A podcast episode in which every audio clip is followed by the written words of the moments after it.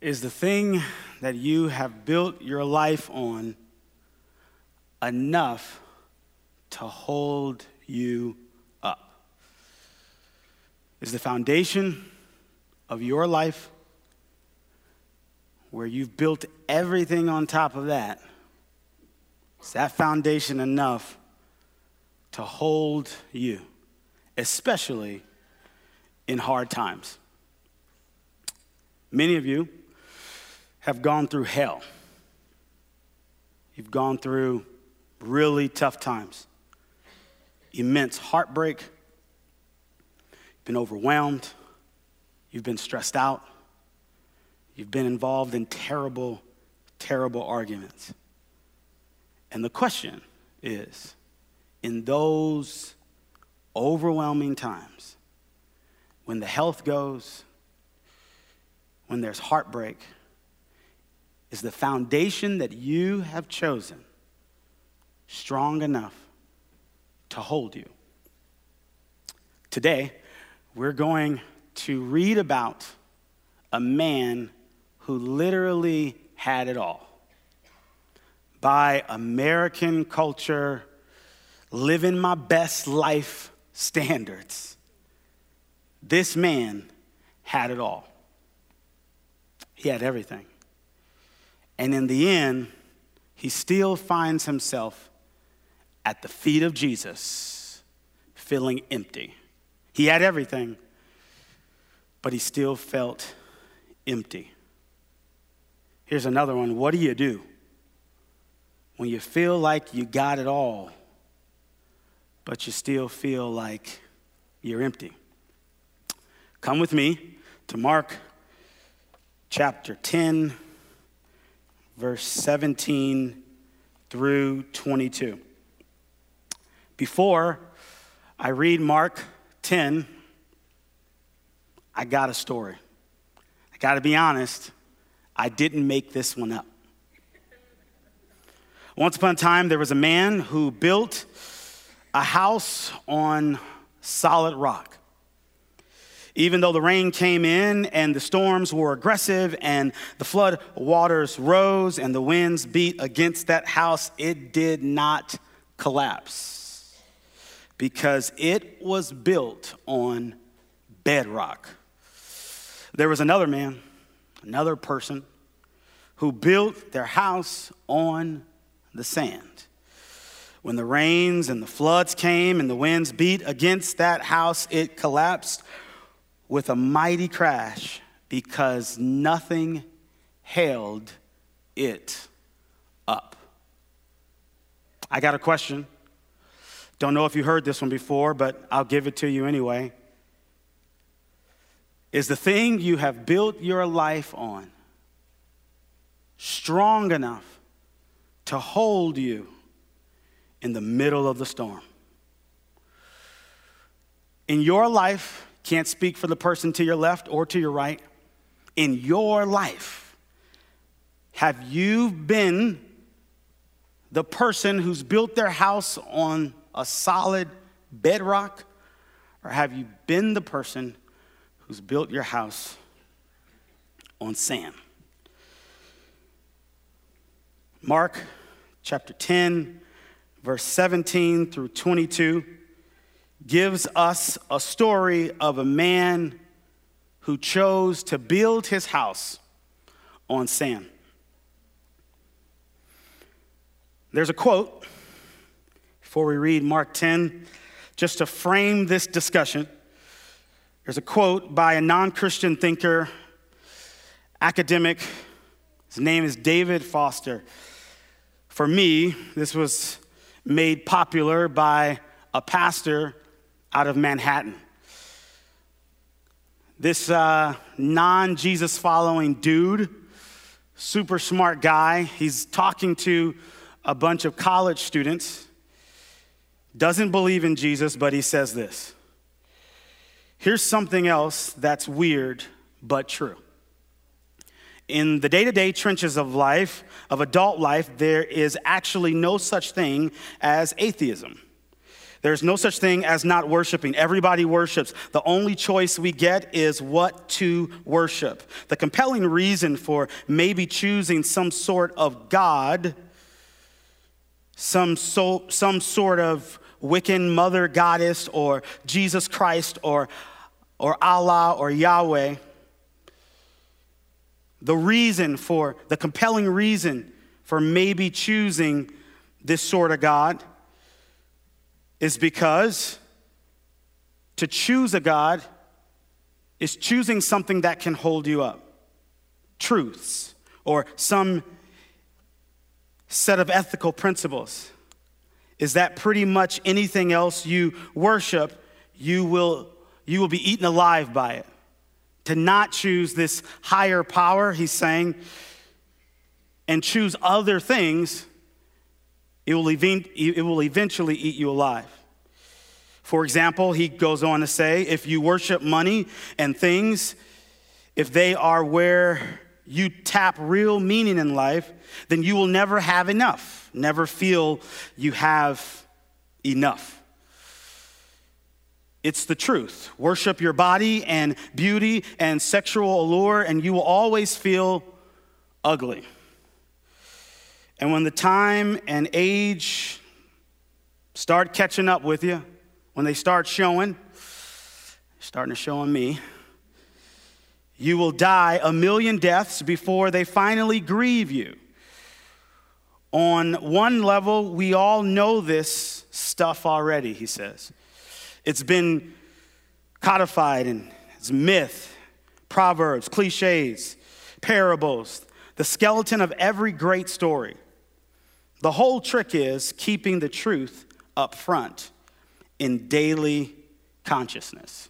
This is a non-Jesus follower dude that's basically asking the question, is the thing you've built your life on enough to hold you up? I don't know if you are a committed Jesus follower or you're still trying to figure this whole Jesus thing out, but everybody, no matter what side of the aisle you're on, we all have to answer this question, is the thing that I'm worshiping, as Mr. Wallace so eloquently said, is a thing that I'm worshiping big enough to sustain me?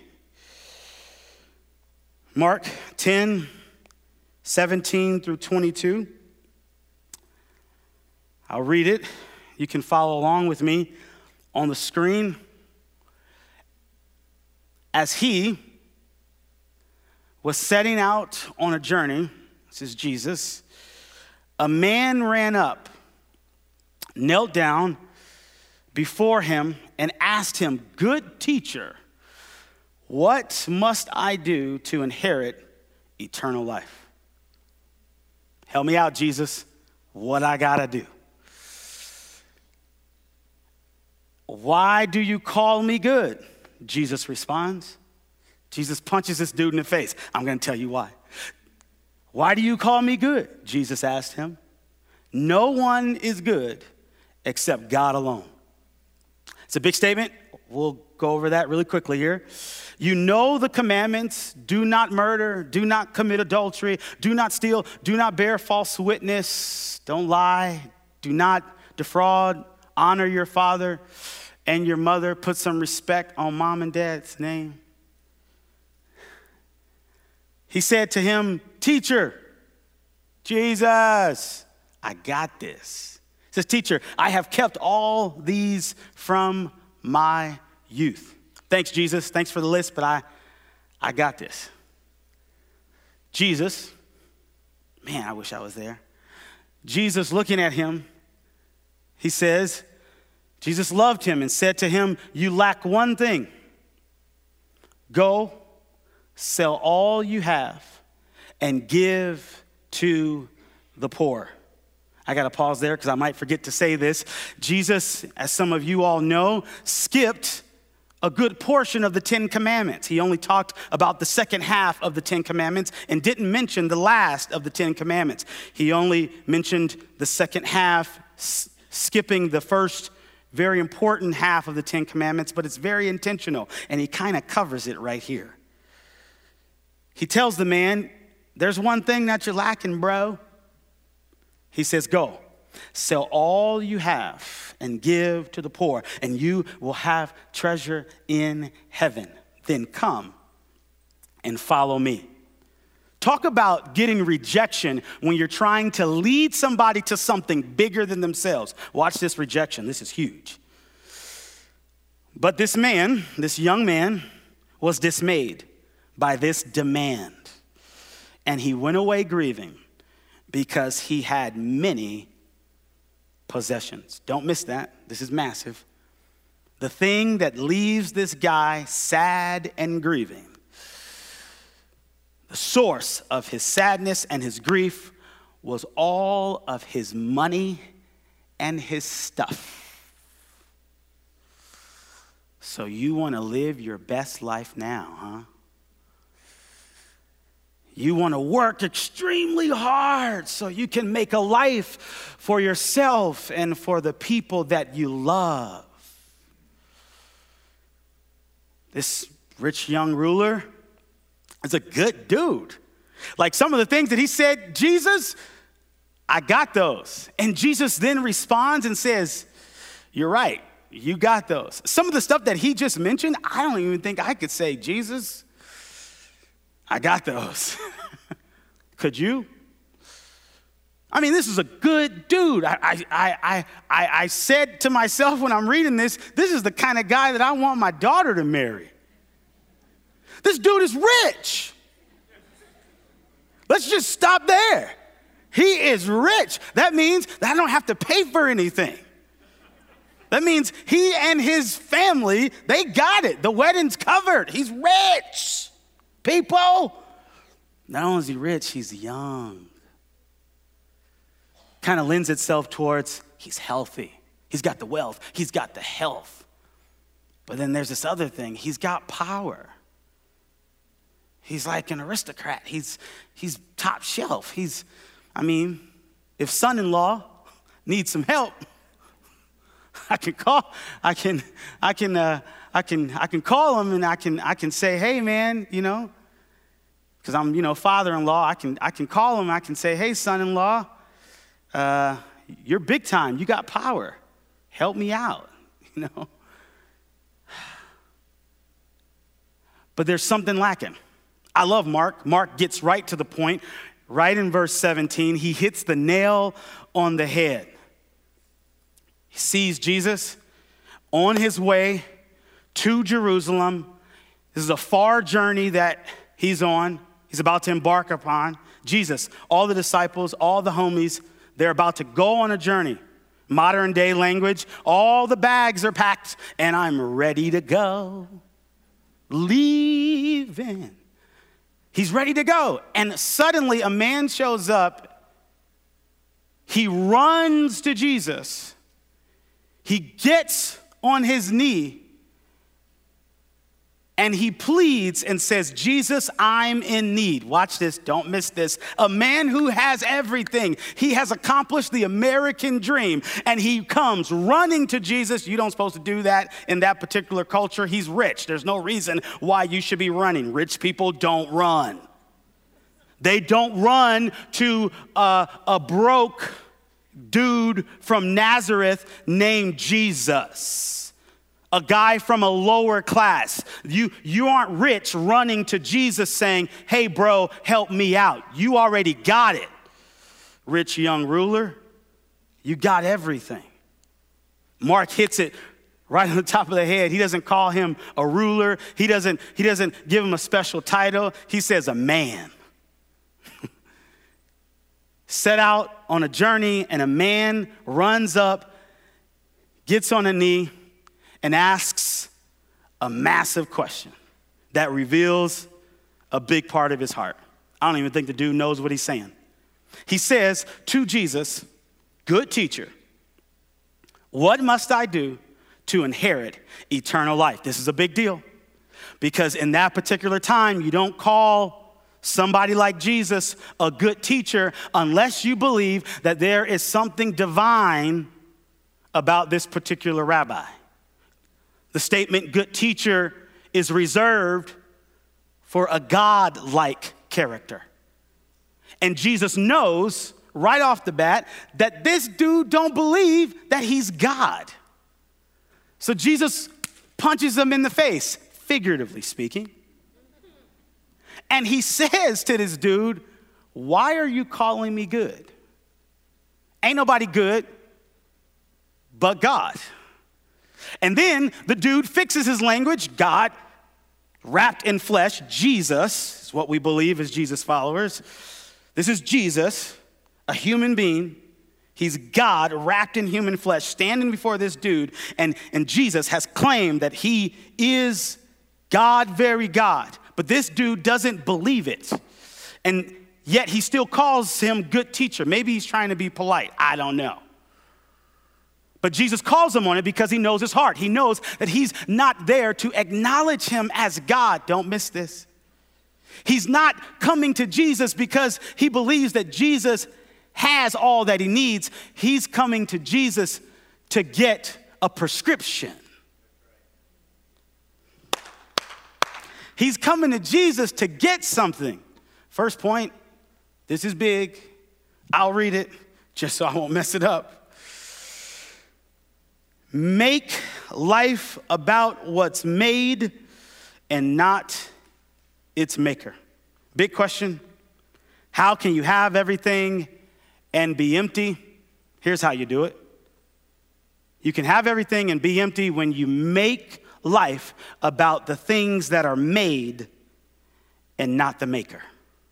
Romans chapter 1 says, when you focus more on the gift and not the giver, when it's all about checking a box and less about serving something, living for something, sacrificing for something bigger than yourself. I hear what you guys are saying. I hear. You guys are like, preacher, I checked out a while ago. When I knew this sermon was about money and possessions, I knew you was preaching to somebody else because I'm not rich. I'm broke, or I don't have a lot. Everybody thinks they don't have a lot. We all know somebody who's got more money than all of us. And so anytime somebody preaches about greed or talks about possessions, we all say, you need to be preaching to the dude down the street.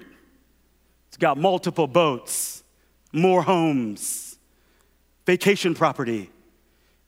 You need to be preaching to the other lady, to the other dude, that other family.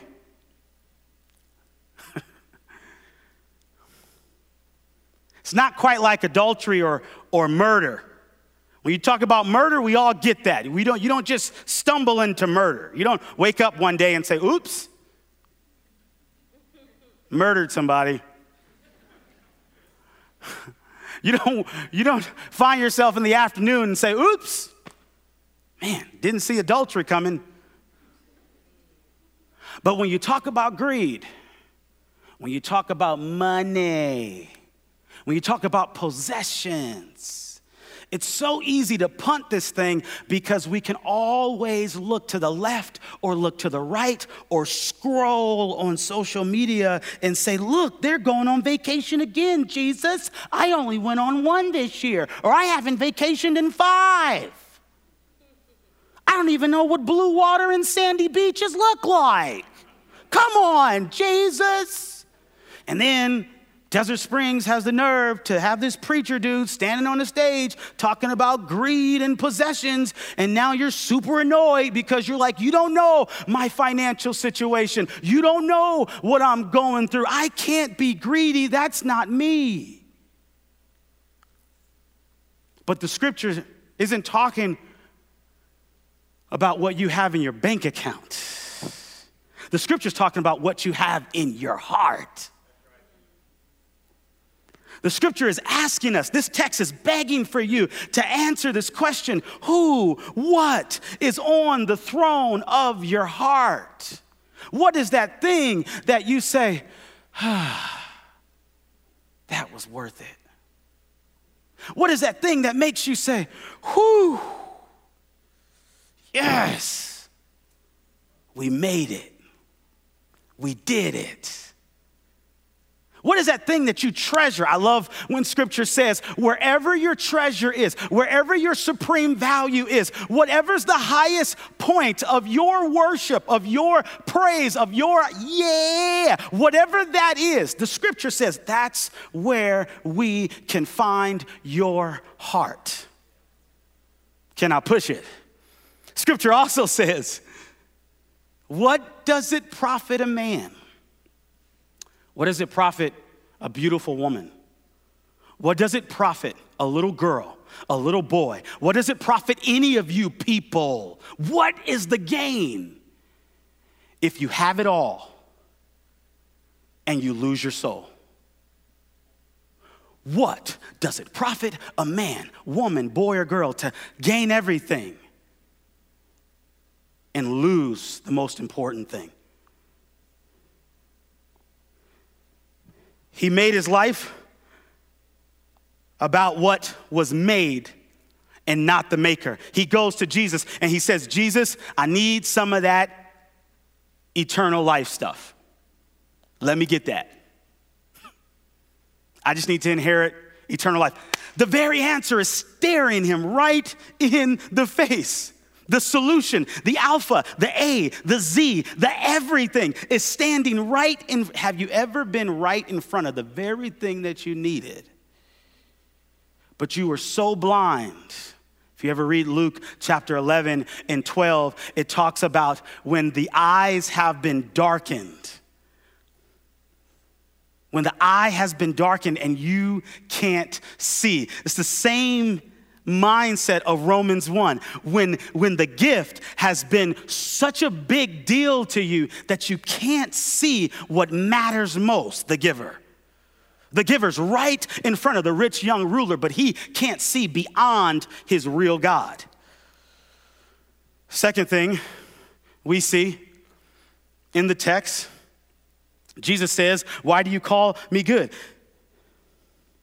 No one is good except God alone. I know you don't believe that I'm God, bro. Next verse. You know the commandments. Don't murder. Don't commit adultery. Be honest. Respect mom and dad. Honor father and mother. Second part of this is, it's pretty simple. How do you have everything and still be empty? This verse answers it for us. You can have everything and still be empty when morality is higher than an almighty God. When morality in your mind is bigger or higher than an almighty God. Right here, this is it. The next verse is going to show you how this rich young ruler has prioritized these things as his allness and muchness. He said to him, teacher, Jesus, I have kept all these from my youth. I've been a good dude. I've been moral. I'm a good person. This kind of reminds me of when I was a kid, and my mama used to always lecture me. Oh my gosh. She would lecture me on living my life for something bigger than myself. It was this consistent talk that my mama gave, and it would always come out like grades, or this same talk track would come when grades would come out. You know, I was an A student all the time, you know. No, that's not true. That's not true. You know, or one of my teachers would call home and be like, you know, Matthew's talking too much. I know that's a shocker to you guys. I don't know, something, or I wouldn't clean a dish right, or I forgot to take out the trash, and she would, you know, start this whole talk track on living for something bigger than myself and taking initiative and all these things. And in my mind, I didn't say it from my mouth, but in my mind, I would be thinking in the back of my mind, woman. I said in my mind. I would be thinking, I'm not like Miss Johnson's kids. I don't smoke weed. I'm not stealing. I ride my own bike. I don't take people's shoes. Like people in my hood, man, I mean, I don't beat nobody up. I'm a good kid, Mom. Don't you know? In my mind. What was I saying? I was saying, forget about all of your high theory and all of your greater living. Dude, I'm doing good stuff. I have kept all of these, Mom. I'm not doing bad stuff. I'm a good person. And what my mom was getting at was something that she got from Scripture. The next verse, it points it out. Looking at him, Jesus loved him. Man, I wish I had time. Jesus loved him and said to him, you lack one thing. We're getting back to the commandments, Old Testament, very nuanced here. Jesus already knew that this rich young ruler had not kept the first part of the 10 commandments. He knew that this rich young ruler had not put God first. He already knew that, but he couldn't just list that off. He had to show him where his heart was. How does Jesus do it? He asks him some very focused, intentional questions. And then he sets him up for the knockout punch, figuratively speaking. He reveals to the dude what his heart is really about, what the foundation of his life has been built on. He goes right to who his God really is. He says, go, sell all you have and give to the poor. Oh. Guys, let me be transparent for a second. Let me be honest. When I was broke, I mean broke. When I was young, my family, we all on food stamps. I'm in Sunday school. Like, picture this, broke kid in Sunday school. And I hear the Sunday school teacher reading this verse. I can remember it like it was yesterday. The Sunday school teacher says that Jesus said, go and sell all that you have. I'm broke. I'm a little kid. I ain't got nothing. And even when the Sunday school teacher read this verse, my heart was like, ooh, sell everything, Jesus? Just give it all away?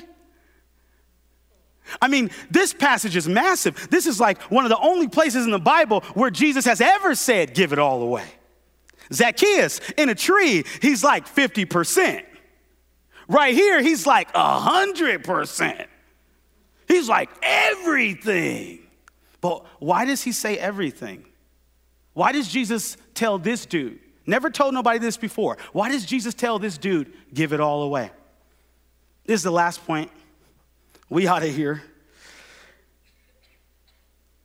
Money and materials, when misplaced, become a monster. Money, materials, when misplaced, become a monster. Jesus saw that it wasn't the success. It wasn't a problem with money. It wasn't a problem with the power. It wasn't a problem with those things by themselves, in and of themselves. The problem was what he had allowed those things to become. Remember what we said earlier? Adultery. It's pretty black and white. Murder. We know when you've killed somebody. But greed, that's a little more challenging. I can't give you a 10-step, bullet point plan on how to make sure you're not greedy. That's something that comes out of community and comes out of accountability, and which is why Pastor Caleb is constantly encouraging all of us to get plugged in, get connected to somebody outside of ourselves, get connected to other folks that are on this journey and on this path with you, because then they can kind of watch your same talk track and they can see inconsistencies and you can see their inconsistencies and your iron can sharpen their iron and vice versa. You guys can kind of grow together and challenge one another. But without that, you kind of implode on yourselves like this rich young ruler. Jesus confronts him and he says, you are lacking in this one area. Your money and your possessions have consumed you. Your money and your stuff have taken over your life. You have empowered money and you have empowered possessions in such a way that it has just surrounded you to the point to where you can't see. And when I confront you, when I've given you an opportunity to get connected with the master, with the matchless master, you have said, I don't want that. I don't want the giver. I don't want the waterfall. I don't want the source of everything. I'm just satisfied with the little stream. And that's evidence. I don't know who I'm talking to right now, but that's 1 + 1 = 2. That's evidence that when that particular thing is such a big deal that you refuse to let it go for something bigger, that's clear evidence that it has consumed you. Money, wealth, power, influence, your calendar, your agenda, your schedule, your daily planner, your perspective on the marriage, your perspective on parenting, your perspective over the next 10 years. If not laid at the feet of Jesus, if it's just on your own throne, in your own perspective, in your own way, will become your God and it will consume you. Even a non-Jesus following dude was able to point that out. This non-Jesus following dude clearly says, I mean, smart, brilliant dude, doesn't believe in the Bible, and he clearly is saying, yo, bro, beauty, money, sex, it cannot reach the deepest part of your heart. It's got to be something bigger. Now, he's saying, I don't subscribe to it, but it's got to be something bigger than things, than stuff. I'll ask the same question and we'll get out of here. Is the thing you've built your life on enough to withstand anything? Am I? Are you like the foolish dude who built his house on sand? Or are you like the wise person who built their house on the rock?